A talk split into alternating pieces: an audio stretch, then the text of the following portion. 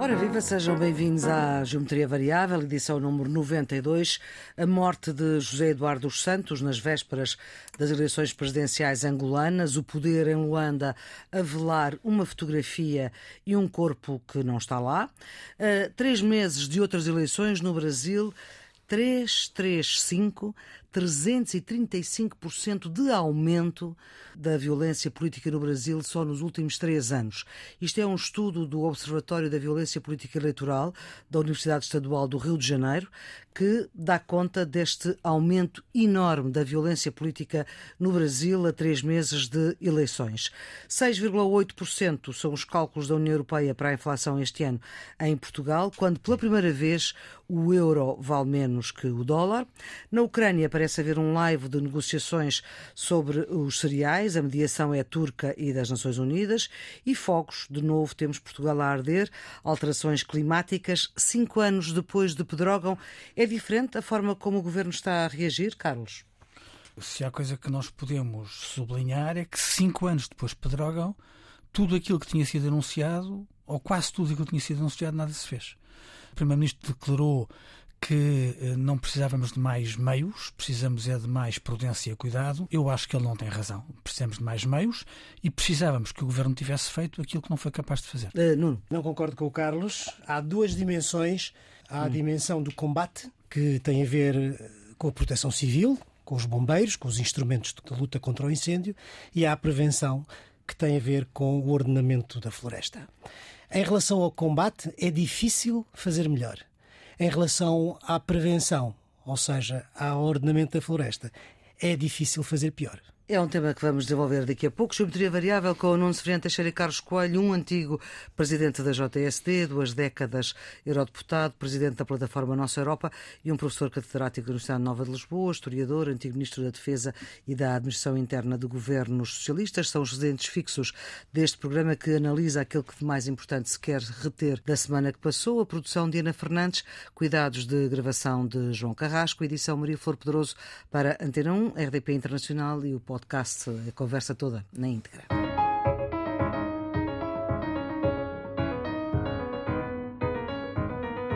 Nesta altura que falamos, ainda não há desfecho para o funeral do segundo presidente de Angola, presidente durante 38 anos, eleito apenas uma vez. Ele queria ficar em Barcelona e não voltar para Angola. Dois dos filhos são procurados pela polícia. João Lourenço, o atual presidente, quer a família dos Santos em Luanda para as Ezequias, a família que não se entende. Nuno, qual é que é o impacto disto quando temos eleições em Angola? Nós não sabemos ainda qual é. Agora, eh, a morte de José Eduardo Santos, enfim, o desaparecimento de qualquer ser humano, eh, a quem é moralmente bem formado, obriga sempre a um momento de recolhimento e de, de respeito pela memória de um, um, ser humano que desapareceu. Mas dito isto, naturalmente, o presidente Eduardo Santos foi presidente de Angola 38 anos e a herança política que deixa, na minha opinião, não é uma herança política positiva. José Eduardo Santos foi herdeiro de Agostinho Neto, que vinha uhum. enfim, com aquela aura de, do combatente que liderou o movimento de libertação eh, durante a guerra hum, contra os portugueses, uma aura de, mítica de poeta, mas eh, cujo período de governação não teve absolutamente nada de poético, deixou, aliás, no seu final, como ainda há pouco tempo vimos no filme sobre Cita Valles, uma série de assassinatos políticos dos seus adversários dentro do partido. E José Eduardo Santos continuou essa, essa genealogia, vamos dizer, que vinha de, do presidente Agostinho Neto. Normalmente, quando morre um, um, presidente, um grande líder político, eh, o balanço que se faz é sobre aquilo que ele deixa. E aquilo que ele deixa, de facto, é um país eh, numa situação extraordinariamente difícil. Primeiro, construiu um regime político baseado, digamos, no cercear das liberdades públicas, uh, políticas, liberdade... na perseguição dos seus adversários eh, políticos. políticos, na repressão política e, ainda que ao longo destes anos tenha havido eleições, são eleições que, como os cientistas e os políticos dizem, não competitivas, ou seja, onde não há igualdade de oportunidades para Sim. todos os. E, portanto, deixa, se quisermos dizer as coisas de uma forma mais crua, deixa um regime político autocrático. Não é? Mas para além de deixar um regime político autocrático, deixa um regime económico cleptocrático. Porquê? Porque ao longo desses anos foi criando uma fusão ou uma confusão entre o poder político e o poder económico, em que os detentores do poder político são digamos, os gestores do poder. do poder. económico das riquezas do país, particularmente. São muitas? São muitas, e em particular das indústrias extrativas, ou seja, o petróleo e os diamantes, são atribuídos ao seu inner circle, à família, aos amigos políticos, e essa confusão faz com que, entre o poder político e o poder económico, que haja uma concentração de riqueza nas mãos dessa pequena elite e uma pobreza extrema na grande maioria da população. Portanto, deste ponto de vista, não me parece que tenha sido um legado muito importante. Eu lembro-me sempre do nosso antigo Ministro das Finanças, Hernani Lopes, com quem eu hum. trabalhei durante uns anos no Instituto de Estudos Europeus, que foi durante um largo período conselheiro económico do Presidente José Eduardo dos Santos e do Governo, do governo de Angola. Sim e um dia regressou da recém Angola e disse-me: Nuno, olha, eu uh, deixei Angola.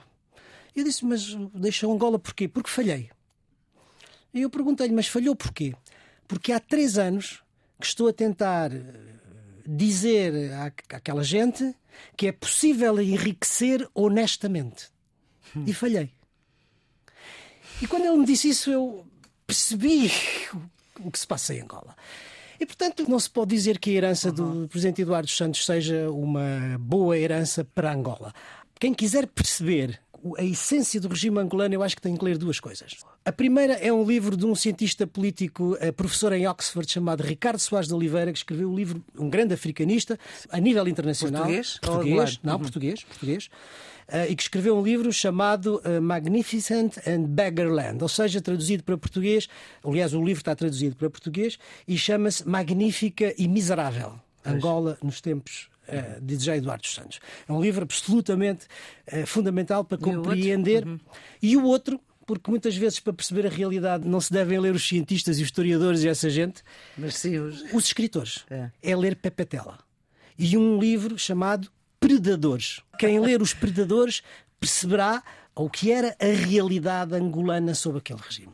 Bom, Carlos. José Eduardo Santos fica associado à consolidação da independência, é uma figura maior da independência de Angola. Na prática, ele foi o construtor eh, da independência e da paz, embora uma paz construída eh, sob o assassinato do seu opositor, de Savimbi, da UNITA, mas o legado político de é aquilo que o Nuno acabou de descrever, não vale a pena estar chovendo molhado.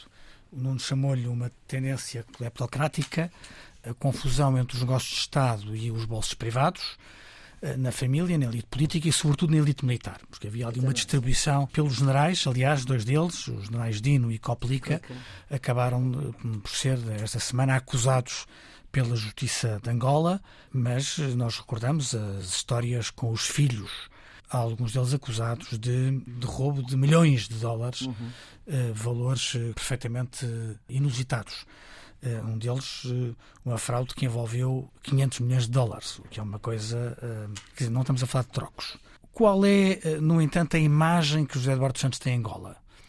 Eu acho que, para algumas pessoas, sobretudo para algumas pessoas nas elites, esta imagem de uma herança política negativa, de, de, de, respeito pelos direitos humanos, de respeito pelas regras básicas do Estado de Direito, violação da lei, usufruto próprio de, de recursos coletivos. Esta imagem estará em grande parte das elites. Tenho dúvidas que ela seja muito partilhada pela, pela voz populi. E, portanto, admito que Eduardo dos Santos, em muita gente, esteja associado a uma imagem heroica eh, de Angola. Isso, aliás, que explica a facilidade com que, no meio desta guerra entre José dos Santos, uma das filhas de José Eduardo dos Santos, e João Lourenço, o presidente de Angola. Ela que foi deputada do MPLA. Eh, ela acusou o presidente de Angola de ter assassinado, envenenado o pai, uhum. Eh, e isto fez o seu percurso em Angola. Ou seja, houve pessoas que acreditaram nesta, nesta versão, houve manifestações a chamar assassino João Lourenço. Portanto, já veio a autópsia a dizer que. Sim, com, com certeza, mas, mas um, estes boatos só conseguem passar porque há uma imagem, um endeusamento de uma personalidade que. Culto da personalidade. É o culto da personalidade. Deste tipo de regimes, não é? Sim, sim. É, isso pode ter, voltando à pergunta inicial, quer dizer, quais são as consequências disto para as eleições, isto pode ter consequências. Eleições a 24 é, de agosto. Eu não sei o que é que isto vai dar, partilho a opinião do Nuno. É, isto é muito pantanoso, hein? mas há muitos comentadores em Angola a dizer que a maioria absoluta do, do MPLA acabou. Porque isto pode dar a maior das confusões. Portanto, pode alterar o cenário político em Angola. E também, sob esse ponto de vista, para os rituais do poder, as exéquias eh, fúnebres e solenes são hum. muito importantes, e daí a guerra que estamos a assistir, que é uma guerra feia. Toda a gente à volta do cadáver a perguntar quem é que é dono do cadáver, que é uma coisa o completamente. que ainda não está lá, sequer. Sim, está a ser velado uma fotografia. É, porque isso pode ter impacto, pode uhum. ter eh, repercussão nas eleições que estão, que estão previstas para agosto. nós não sabemos o impacto que esta questão do funeral de José Eduardo Santos tem na campanha e nos resultados eleitorais. Uhum. E, portanto, há aqui uma enorme incerteza relativamente a esse impacto e vai depender certamente do desfecho. Agora, uma coisa que nós sabemos é que, não do ponto de vista global do país, mas nas zonas cá está, das elites urbanas de Luanda, as sondagens dão uh, muito próxima e algumas, aliás, a UNITA à frente do MPLA, o que é uma coisa absolutamente histórica no panorama da, da história eleitoral angolana. E cá está, sondagens valem o que valem. Sim, e vamos ter um sublinhado na responsabilidade do governo de Angola, porque, a bem do regime, é fundamental que estas eleições gerais se, sejam tão abertas e transparentes quanto possível. Já agora gostava de vos ouvir sobre, este, eh, sobre esta questão do impacto da política angolana eh, nos partidos em Portugal.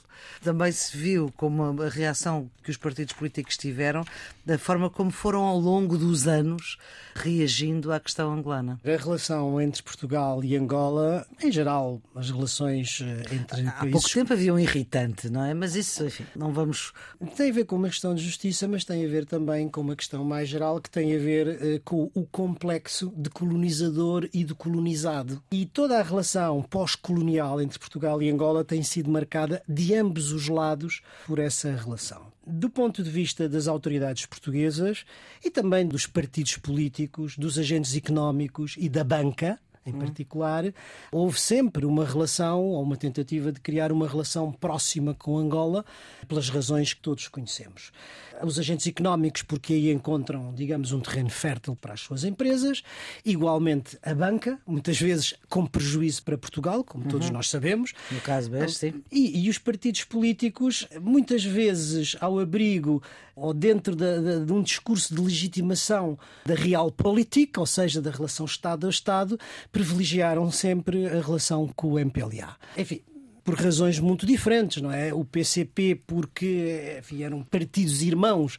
Os partidos que estiveram no poder, PSD, talvez de uma forma um pouco mais acentuada, o PS, honra seja feita ao Dr. Mário Soares, nunca pactuou com uhum. aquele tipo de regime e também pagou por isso. Sim. é verdade, mas houve muito dentro do Partido Socialista que tivesse pactuado dentro desse princípio da realpolitik.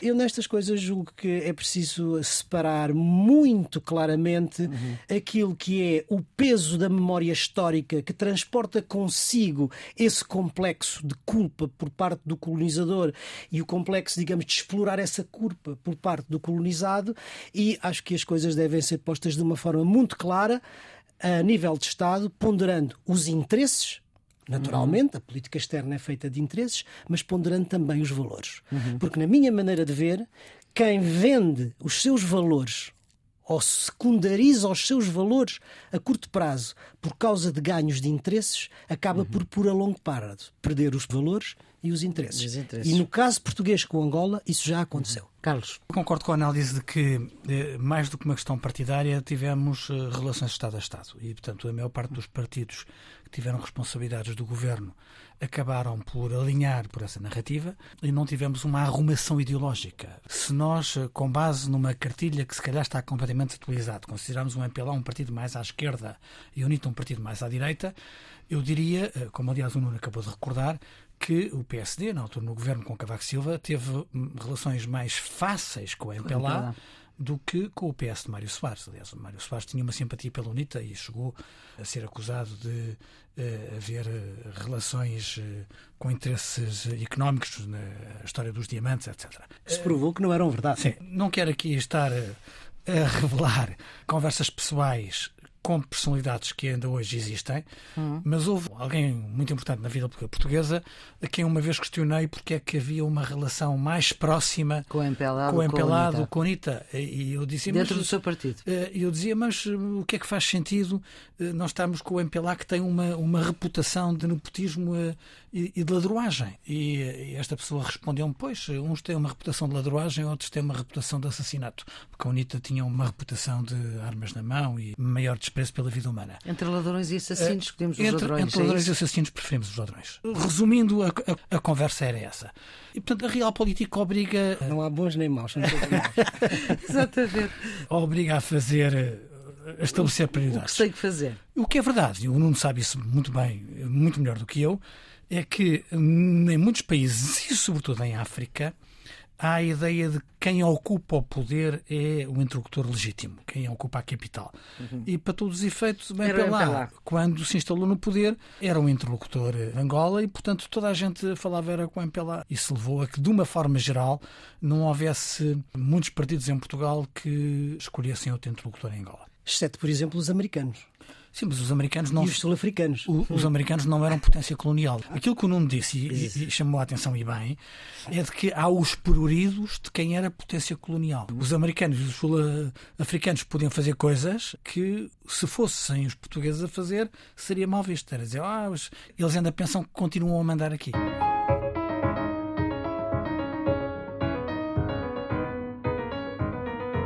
Saltamos para o Brasil, eleições dentro de três meses, com Bolsonaro e Lula na corrida, mas a violência política como nunca se viu. Até junho deste ano houve 214 atos de violência, em 2019 tinham sido 47. Isto é o estudo que eu já citei do Observatório de Violência Política Eleitoral da Universidade Estadual do Rio de Janeiro.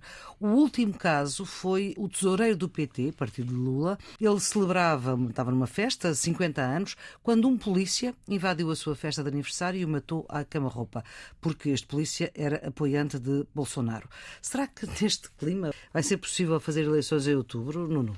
É possível, vai ter que ser. Agora, o grau, os níveis de violência política vão aumentar e vão aumentar substancialmente durante toda a campanha. Porquê? Não me espanta.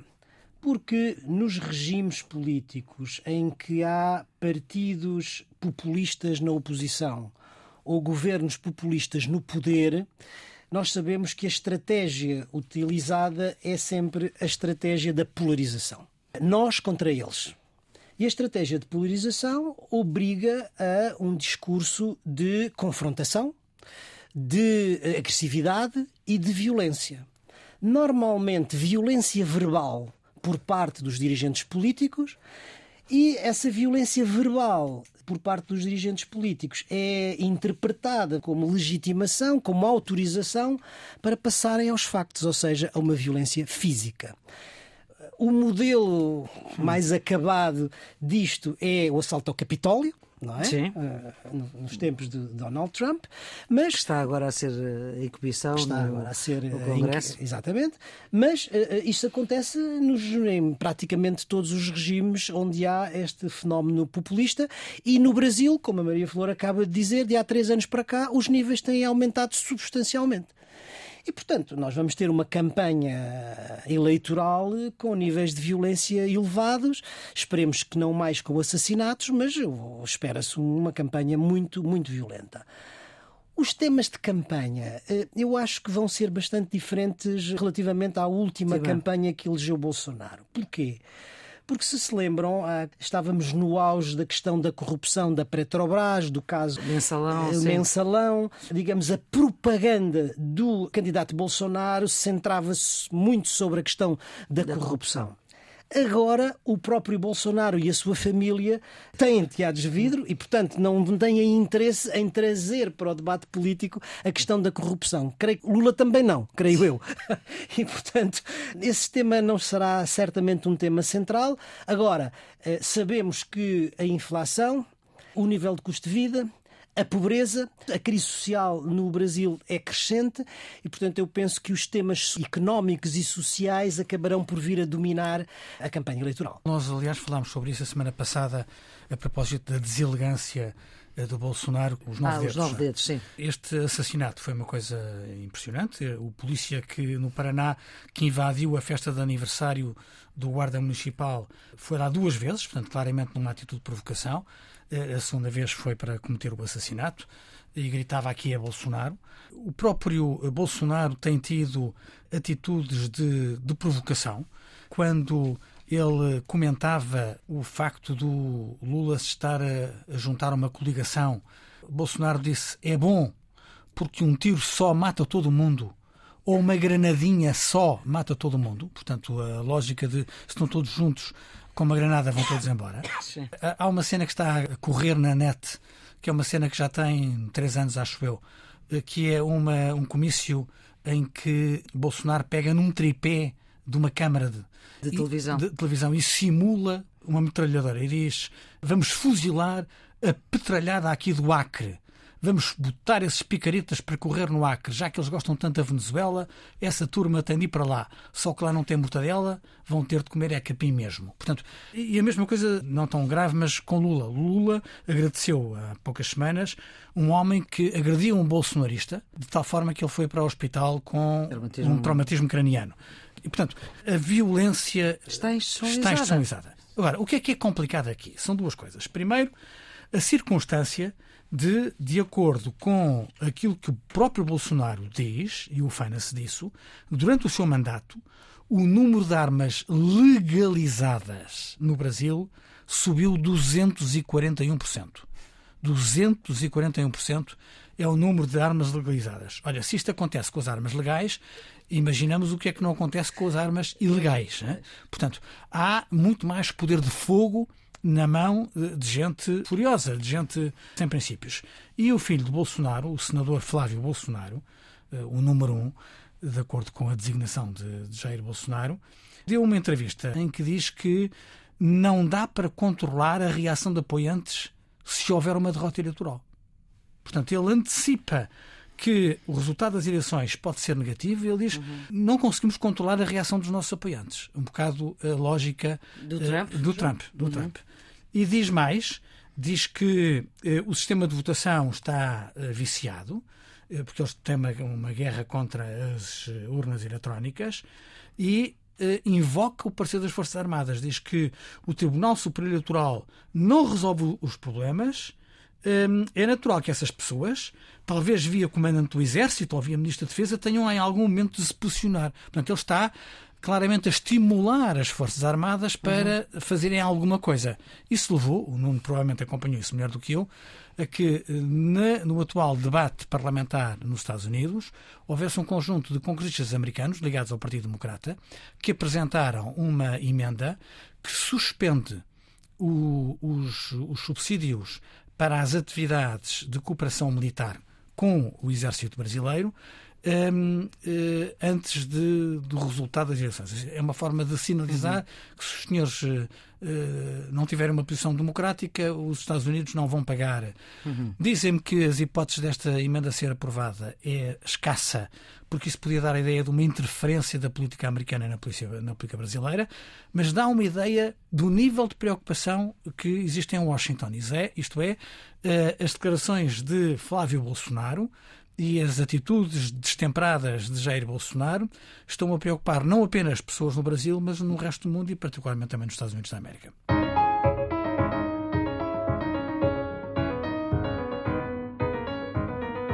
Era já uma tendência antes, mas a guerra da Ucrânia veio agravar a inflação. Números desta semana e para este ano, a União Europeia a prever para Portugal 6,8%, com o euro mais barato que o dólar e as taxas de juro a aumentar. Por cá, os aumentos salariais mínimos não vão cobrir o aumento da inflação e, Carlos, não são boas notícias, não é? Não, nós estávamos habituados a ter na Europa e também em Portugal valores de inflação muito, muito baixos. Ora, neste momento, os dados do Banco Central Europeu são preocupantes. As previsões são, de, na zona euro, de 8% de inflação. Em Brasil foi 7,4%. O país que está melhor é a França, mas está com quase 6% de inflação. Portanto, o, o país com melhor taxa tem 6%. E países como a Estónia têm 20%, como a Lituânia tem 18,5%, como a Letónia tem 16,8% e Portugal está com uh, 8%. Os valores mais elevados estão na habitação e na energia, por causa da guerra, 16,3%, os transportes com 14% e a alimentação com 8,7%. Ora, isto uh, vai criar uma tendência preocupante relativamente à recuperação económica. E vai criar muitos problemas, não apenas na Europa, mas no, no resto do mundo. Uh, Repare-se que um, a previsão nos Estados Unidos é também muito alta. Uh, uhum. A taxa de inflação dos Estados Unidos atingiu Sim. em junho mais de 9%. Sim, 9,1%. É 9,1%, é mais alta desde novembro de, de 61. Sim, em Espanha aqui é 10%. Em, em Espanha é 10%. Um, e, portanto, eh, estamos um, uh, numa situação muito complicada. Para Portugal é particularmente complicado porquê? Porque, além de uma alta taxa de inflação, temos um conjunto de dados que tornam a nossa economia mais frágil a estes embates. No final de 2021, de acordo com o Eurostat, a terceira maior dívida pública da Europa, em relação ao valor do PIB, era a nossa, com 127,4%. Segundo os dados das previsões económicas na primavera da Comissão Europeia, Portugal cresceu em 2021 4,9%, portanto quase 5%, mas abaixo da média europeia, porque a média europeia foram 5,4% e na zona euro também foram 5,4. Ou seja, a despeito de termos crescido 5 pontos, eh, eh, aumentamos a nossa distância hum. face à Europa, porque a Europa cresceu mais do que nós. Hum, há, uma, há uma previsão económica positiva para, para, para, para este ano. Hum. Segundo os dados da Comissão Europeia, Portugal pode ser o país que mais cresce, país que mais é? cresce mas ainda assim não a um nível que compense aquilo que temos perdido ao longo dos últimos anos. Portanto, essa taxa de crescimento não nos deve descansar, eh, porque eh, não é, eh, por si só, suficientemente encorajadora. e, portanto, nós estamos a viver tempos negativos, tempos preocupantes, e o espectro de uma recessão na Europa é um espectro muito atual. Dez anos depois. Não. É, o panorama não é um panorama agradável nem na Europa, nem na economia internacional. E Portugal, sendo uma pequena economia aberta, enfim, acaba por eh, eh, sofrer eh, a conjuntura económica internacional.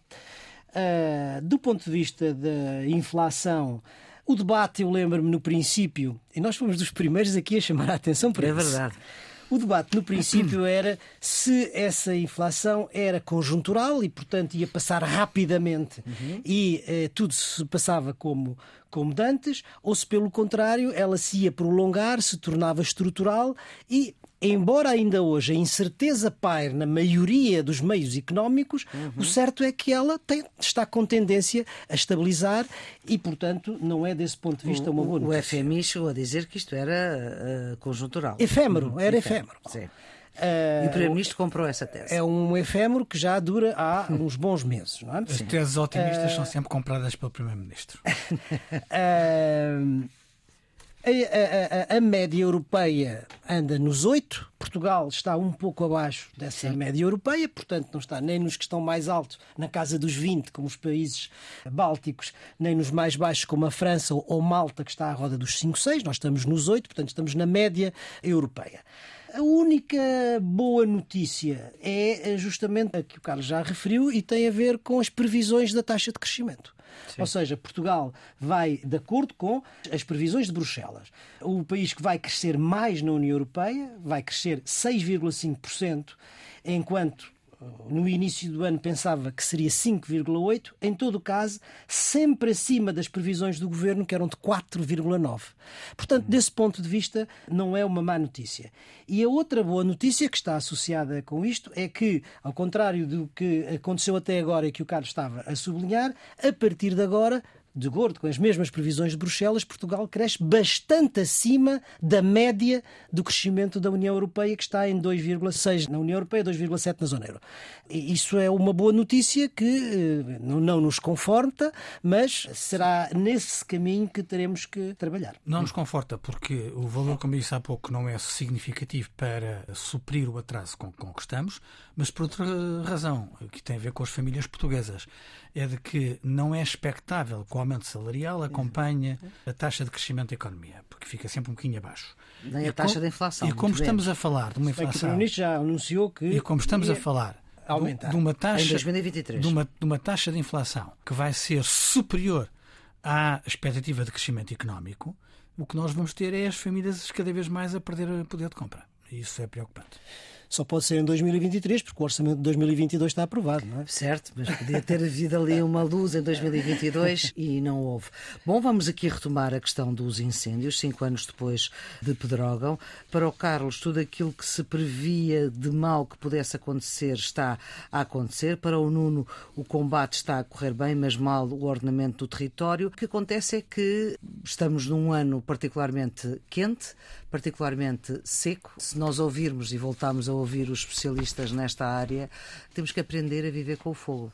Há coisas que, que são dados da, da, natureza. As temperaturas que estão a acontecer, nós não, hum. não mandamos nela. As mudanças climáticas nós não conseguimos controlar em Portugal, são um fenómeno uh, global. Não faz sentido nós estarmos a esgrimir com aquilo que não controlamos. O que faz sentido é nós pormos o dedo na ferida e ver o que é que nós podemos fazer para aumentar uhum. a prevenção e combater com mais eficácia uh, os fogos. E, infelizmente, nós tivemos, uh, há cinco anos atrás, em Pedrógão, uh, não apenas em Pedrógão, mas Pedrógão Sim. ficou na, na, imagem nacional como o caso mais, mais flagrante, até pelo, pela quantidade de mortes que houve, um dos momentos únicos em que estremeceu a um de cordial entre o Presidente da República e o Governo. Se repararmos, houve dois ou três momentos em que essa relação teve um bocadinho mais tensa e talvez de todas elas em que teve mais tensa foi na altura de Pedrógão. Em que sugeriu claramente a admissão a, a, da Ministra. A admissão da Ministra da Administração Interna. À época, Constância Urbano de Sousa. O, o que aconteceu na altura foi que toda a gente considerou, e o Governo também, que era, era necessário tomar medidas hum. Eh, no reordenamento florestal, na limpeza das matas, em esforços de prevenção, na melhoria da logística, até das comunicações. Sim, Porque, como estamos Ciresp, recordados, o Ciresp falhou completamente uh, nessa altura.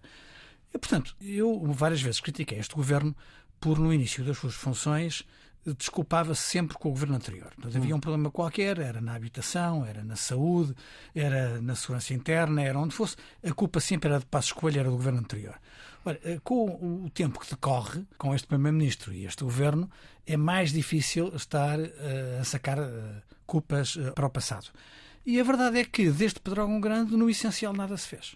Eu acho que é legítimo fazer esta pergunta. O que é que o governo fez? Quais foram as lições que o governo aprendeu com Pedrógão e que medidas é que, é que tomou? Tirando o facto de António Costa e Marcelo Rebelo Sousa terem anulado as viagens ao estrangeiro? Sim, eu, eu fiquei particularmente incomodado quando vi o Primeiro-Ministro uh, comentar de que não era necessário um reforço das, dos, meios. dos meios, o que era necessário era que as pessoas tivessem mais cuidado. Dá a ideia de que há aqui uma exportação de responsabilidade para, para os portugueses. Há fogos porque as pessoas não, não, têm, não têm cuidado. Eu acho isto eh, enfim, uma, uma frase infeliz e não estou nada de acordo com a ideia de que não se precisam de mais meios. Eu, quando vi uh, estes dois dias aquilo que estava, a, que estava a passar, recorde-se que a própria autoestrada número 1 A1 chegou a estar cortada, uhum. é? Mas muito, muitas outras estradas estiveram cortadas, houve populações evacuadas, houve bombeiros feridos e eu queria deixar uma palavra de, de simpatia, de alento às corporações de bombeiros que têm feito o possível e o impossível para lutar contra, contra esta tragédia. A verdade é de que são muitos autarcas que se queixam que os conselhos estão a ser abandonados e que não têm meios suficientes. O Presidente da Câmara de Pombal, que se criticava a dizer que vive momentos de, de aflição e de que não tinham meios suficientes. O Presidente da Câmara de Arém, que pede ao Governo a manutenção dos meios para evitar os reacidimentos. O fogo em Ancião, com queixas aos meios. Em Palmela, eh, o que levou, aliás, a uma afirmação, aparentemente uma fake news, que o governo tinha recusado meios aéreos, que já foi desmentido, mas dá a ideia de que há uma carência. Eh, e acionou o mecanismo europeu? Há um conjunto de queixas que deixam claramente entender não se pode dizer que não há falta de meios. Há falta de meios. Há falta de meios claramente no hum. terreno. Quando nós temos que pegar em centenas de pessoas e obrigá-las a sair de suas casas, bem, eh, nós podemos dizer que se houvesse mais meios, se calhar não seria, não seria necessário. E a, a expressão da angústia e do desespero que nós vimos em muitas reportagens da comunicação social, com pessoas a chorar e dizerem o que não ardeu hoje vai arder amanhã, com a resignação de dizer nós não estamos a fazer nada, não estamos a conseguir combater hum. e aquilo que, que não está já em cinzas amanhã vai, vai estar, estar porque os meios não são suficientes, ponham o acento tónico na responsabilidade dos poderes públicos eu acho que isso tem a ver com a proteção civil e tem a ver com o Governo Nacional. Eu, eh, quando cheguei ao Ministério da Administração Interna há 20 anos, não tinha nenhuma reflexão sobre incêndios, como devem imaginar. E, por dever do ofício, tive que a fazer. Enfim, como sou uma pessoa curiosa, ao longo destes anos tenho vindo a, a olhar um pouco para isso, enfim, com a preocupação que com certeza todos temos. Não, não apanhou aqueles anos muito maus, não é? Nem 2005, nem 2003, hum, acho eu. Não, Maria Flor, eu no meu ano não apanhei incêndios, porque apanhei um ano muito chuvoso e muito úmido. Tive cheias no Tejo, cheias no Douro e a queda de uma ponte entre os rios. Pois. Foi dos momentos difíceis da minha claro. vida. Bom, dos rios foi 2001. É, 2001. O Carlos estava a dizer, e com razão, que há da discussão da natureza e que temos que partir deles nos climas mediterrâneos, que têm, durante sobretudo o verão, temperaturas acima dos 30 graus, uh, umidades abaixo dos mesmos 30% e ventos fortes, muitas vezes inconstantes, é inevitável a existência de incêndios. Isso acontece na Europa do Sul, não acontece só em Portugal, lembrem-se dos, dos, incêndios à porta de Atenas, não é? Sim. Acontece na Califórnia, um país, os Estados Unidos, um país com os meios que, que os Estados Unidos têm, que não consegue controlar. E acontece na Austrália, lembrem-se do, do, fogo às portas de Sydney. Portanto, este é um dado que eh, acontece em todos os climas mediterrâneos e que os especialistas climatologistas nos avisam que estes fenómenos climáticos extremos, com a mudança climática, têm tendência a ser mais frequentes e mais violentos. Isto significa que as nossas sociedades têm que se adaptar. E adaptar é procurar responder à, à, à, situação em que vivemos. Há dois níveis. Uma coisa é o combate, outra coisa é a prevenção. O combate é o que tem a ver com a proteção civil e os seus instrumentos, digamos, de emergência, os bombeiros, a GNR, o INEM, enfim. Quem tem a capacidade para responder e a responsabilidade, naturalmente, do Ministério da Administração Interna e a prevenção tem sobretudo a ver com o ordenamento do território e, em particular, com a gestão da floresta. E isso é, eh, enfim, na altura era a Direção-Geral de Florestas, agora é o Instituto de Conservação da Natureza, que depende, julgo eu, do Ministério do Ambiente. Vamos por partes. Eu acho que de há cinco anos para cá, desde Drogão para cá, há um avanço grande e significativo, nisso não estou de acordo com o Carlos, no que diz respeito ao combate aos incêndios. Porque se repararmos, todos os erros que se verificaram em 2015 estão corrigidos. Por exemplo? Por exemplo, antecipação política do fenómeno.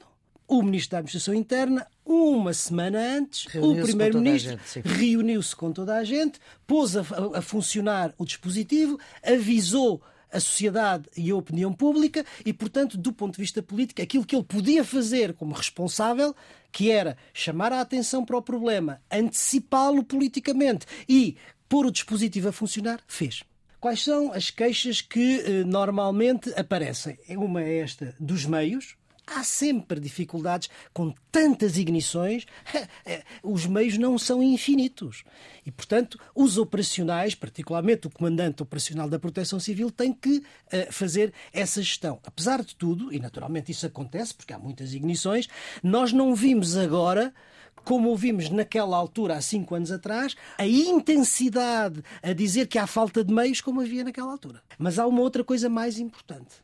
Nós não ouvimos agora, como vimos naquela altura, a dizer há falta de coordenação operacional. Ainda ninguém disse que não havia coordenação operacional. E isto é muito trabalho que está por trás. Mais, comunicações. Hum. Há 15 dias ou há 3 semanas, Foi o ministro veio cá dizer assinei, o Ciresp está a funcionar. E claro, quando os meios não, não chegam todos, sobretudo os meios aéreos, que são mais complicados, acionar o mecanismo europeu de proteção civil.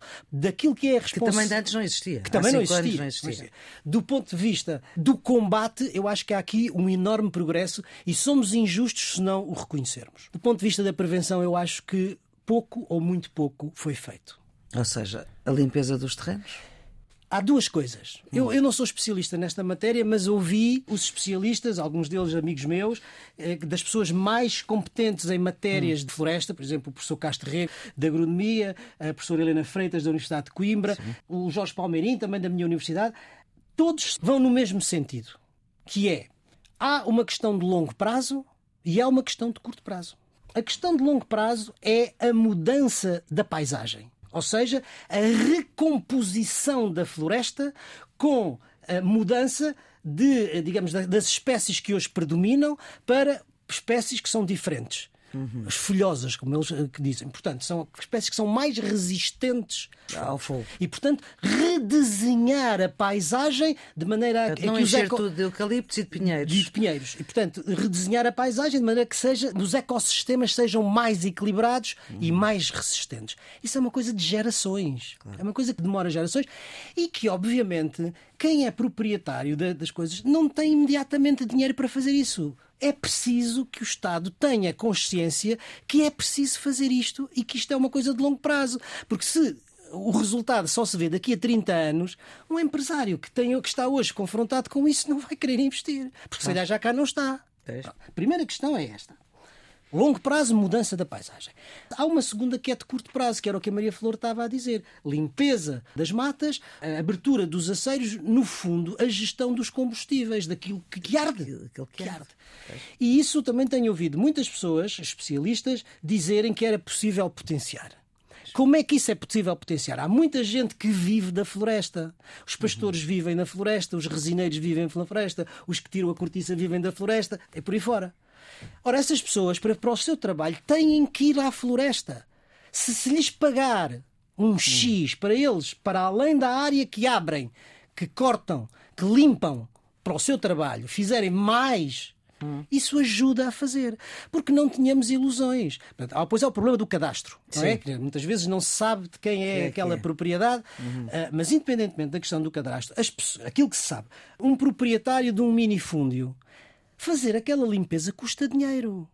E as é preciso saber fazê-la É também. preciso saber fazê-la e há especialistas. Preciso de máquinas. Máquinas. As pessoas não têm esse dinheiro. Muita gente são, é, são pessoas que não têm capacidade económica. Eu costumo me lembrar sempre daquilo que se passava com os senhorios que tinham rendas de 50 escudos e que não podiam fazer obras. Mas é um pouco esta coisa, aquilo não é rentável e as pessoas, portanto, não têm dinheiro para fazer essa limpeza. É preciso olhar para isto. É preciso olhar para o redesenho da floresta a longo prazo e é preciso olhar para mecanismos de gestão dos combustíveis a curto prazo. E isso, eh, quer dizer, o Estado tem que olhar para isso, as políticas públicas têm que olhar para isso e eu acho que essa parte tem sido o parente pobre.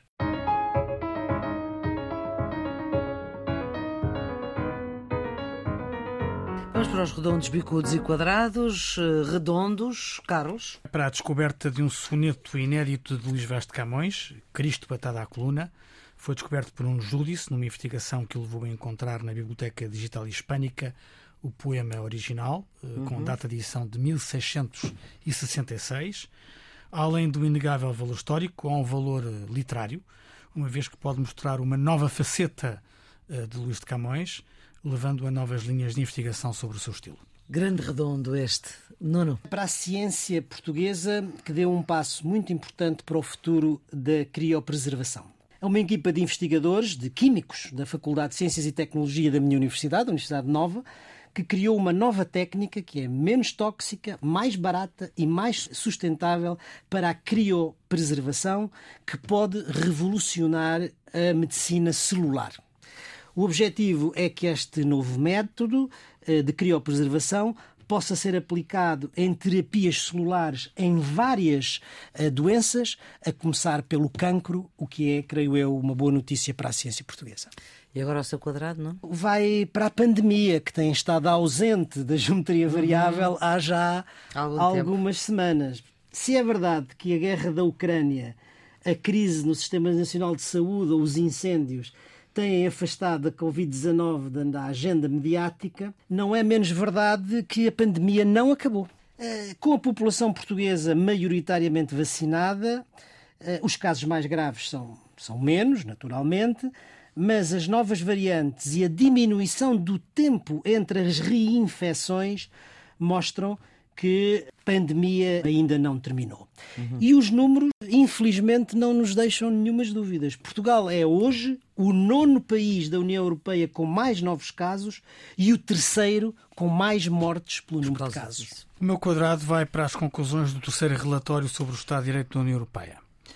Os piores alunos são a Hungria e a Polónia, encontram críticas às suas reformas judiciais, não às é garantias de, de independência, nada de estranhar, às garantias de independência da comunicação social, aos constantes bloqueios de decisões europeias. Este relatório é anual, foi uma exigência de há muito do Parlamento Europeu, que continua a criticar a utilização do mecanismo de recuperação e resiliência como moeda de troca para algumas decisões no Conselho. É importante que este relatório não seja apenas para aparecer nos jornais, mas que tenha consequências, isso está agora nas mãos do Conselho, por outro lado, importa olhar também para o que diz sobre Portugal. Os alertas muito específicos sobre a cibersegurança e os ataques cibernéticos a órgãos de comunicação social, como aconteceu Sim. recentemente com o Expresso. E o seu bicudo, Carlos? Para a repressão política na Rússia. Segundo um relatório das Nações Unidas, mais de 16 mil pessoas já foram detidas na Rússia por protestarem contra a guerra da Ucrânia. 20 meios de comunicação social já foram suspensos e todos os órgãos viram o seu espaço editorial limitado, dos órgãos de comunicação social. Além disso, há flagrante violência sobre detidos. E sobre redes sociais, a maioria foi censurada ou limitada no acesso, inclusive o WhatsApp que foi bloqueado. A verdadeira face do regime de Putin está a mostrar-se.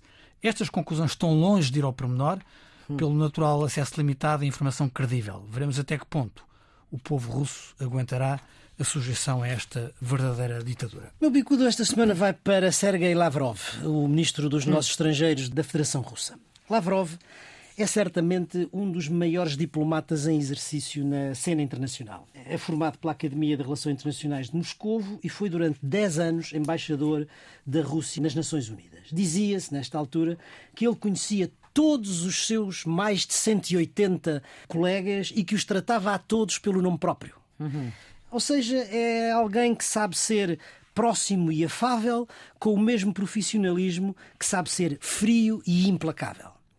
Estive com o Lavrov pessoalmente uma vez, ouvi-o várias vezes em conferências internacionais e pude constatar essa, hum, essas qualidades. Essa, essa, frieza e essa é... simpatia Ora, diplomática. o que acontece é que desde o princípio da guerra da Ucrânia, o Lavrov que nós conhecíamos transfigurou-se transfigurou-se completamente, quer dizer, comete gafes, insulta e agora, como aconteceu na cimeira do G20, Sim. vira as costas e sai da sala a Porque meio. Ninguém queria almoçar com ele, ninguém queria jantar com ele. Bem, nós não sabemos se foi ele que perdeu a cabeça ou se faz isto justamente para que não lhe cortem a cabeça.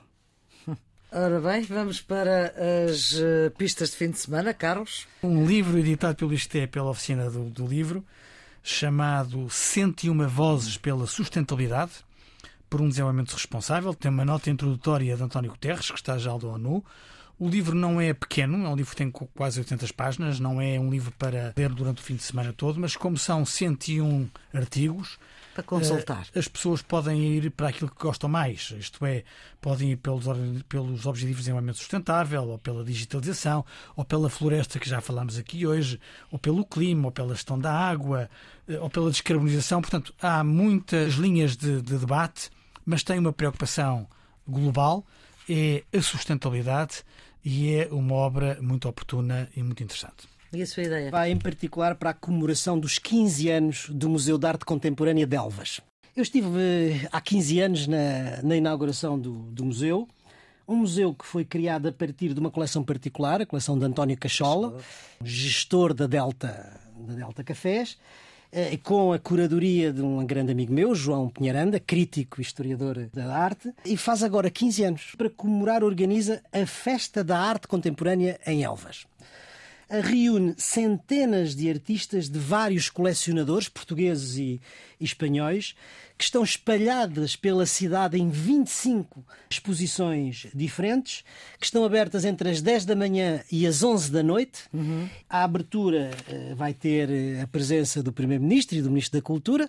Naturalmente é importante, mas vale a pena lá ir não só pelo Primeiro-Ministro, mas sobretudo pelas, pelas obras de arte que estão, que estão expostas. É o ponto final nesta edição 92 do Geometria Variável. A produção é de Ana Fernandes, a gravação de João Carrasco, edição de Maria Flor Pedroso, residentes fixos Nuno Severiano Teixeira e Carlos Coelho. Esta equipa volta para a semana para o pôr a par daquilo que interessa reter. Tenham uma ótima semana.